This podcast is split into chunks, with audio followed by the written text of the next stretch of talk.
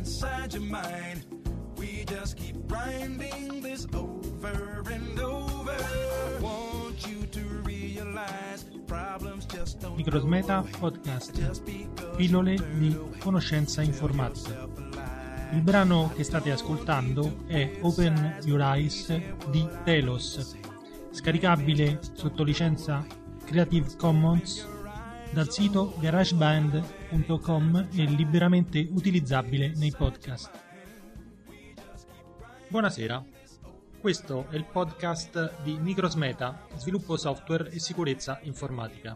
In questo numero 0 parleremo di un eh, problema che sta a cuore a molti, cioè come difendere il proprio computer dagli attacchi di hacker, di virus e di spyware in generale. Per far questo, in un secondo momento, noi eh, analizzeremo l'uso di alcuni software shareware che consentono di eh, essere usati anche senza pagare un abbonamento annuale.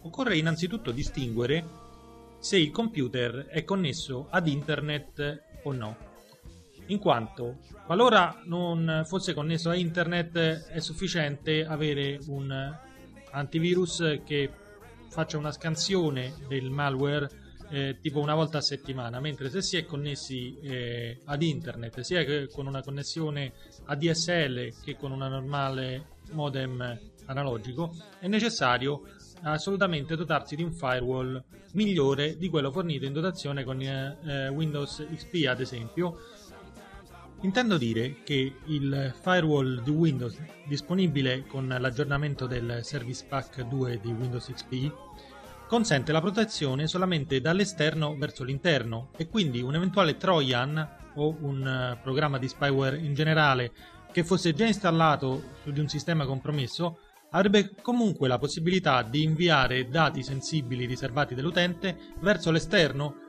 e quindi questa cosa può essere evitata solamente con l'uso di un eh, firewall bidirezionale standard.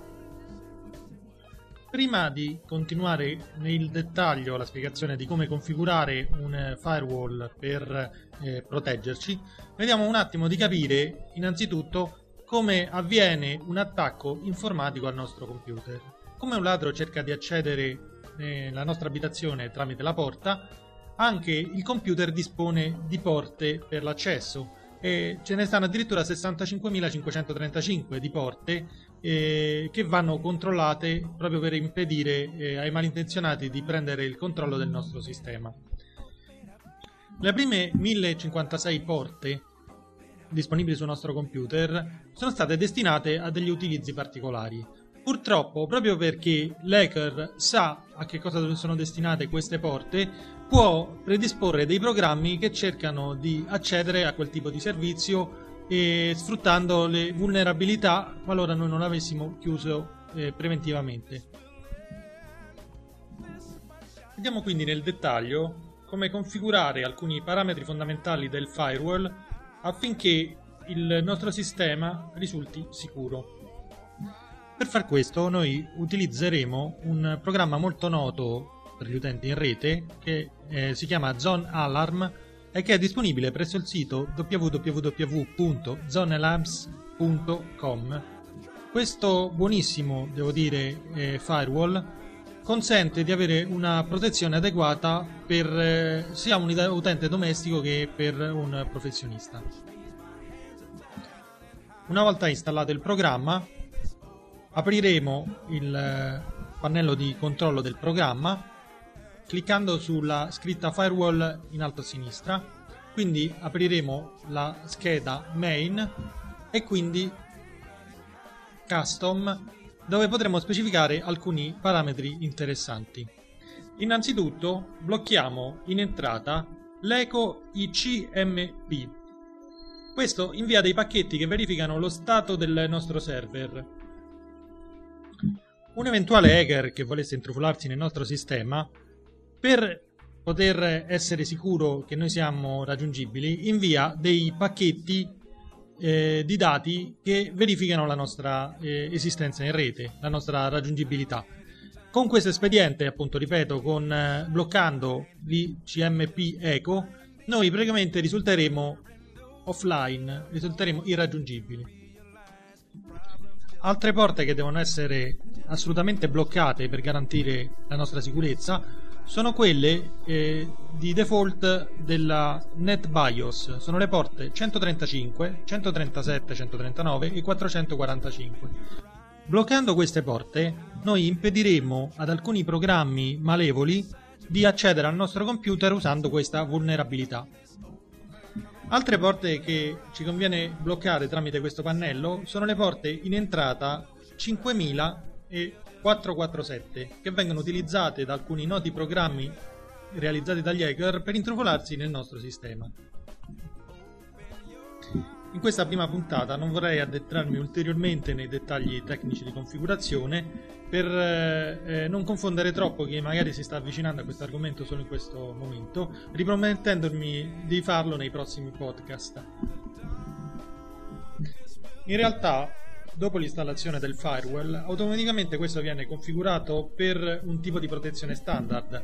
Quelle poche regole che ho aggiunto eh, servono per rafforzare ancora di più eh, la nostra sicurezza in caso di attacchi pa- particolarmente pericolosi e quindi penso che a questo punto possiamo passare invece alla descrizione e alla presentazione di un paio di eh, programmi di antivirus che invece sono eh, necessari in ogni caso. Ricordiamo che mentre eh, il firewall non è indispensabile eh, qualora il computer non fosse connesso a internet, invece l'antivirus eh, serve assolutamente perché eh, sono talmente tante le minacce attualmente che lasciare un computer completamente protetto eh, significa appunto lasciarlo in completa balia dei eh, pirati informatici.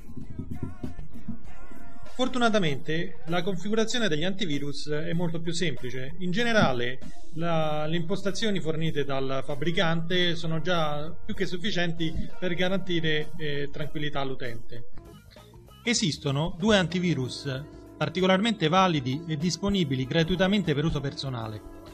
Il loro nome è Antivir Personal Edition Classic scaricabile presso il sito www.free-av.com e AVG Antivirus, disponibile sempre gratuitamente per un uso non commerciale presso il sito www.grisoft.com.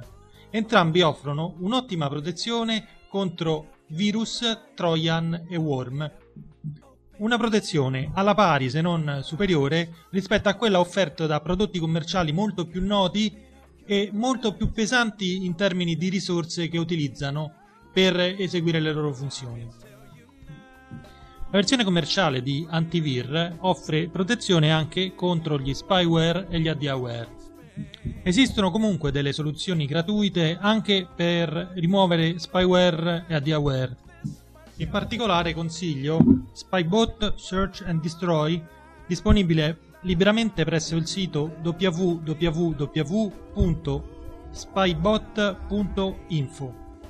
E un altro prodotto valido è invece AD-Aware della Lavasoft, disponibile al sito www.lavasoft.com.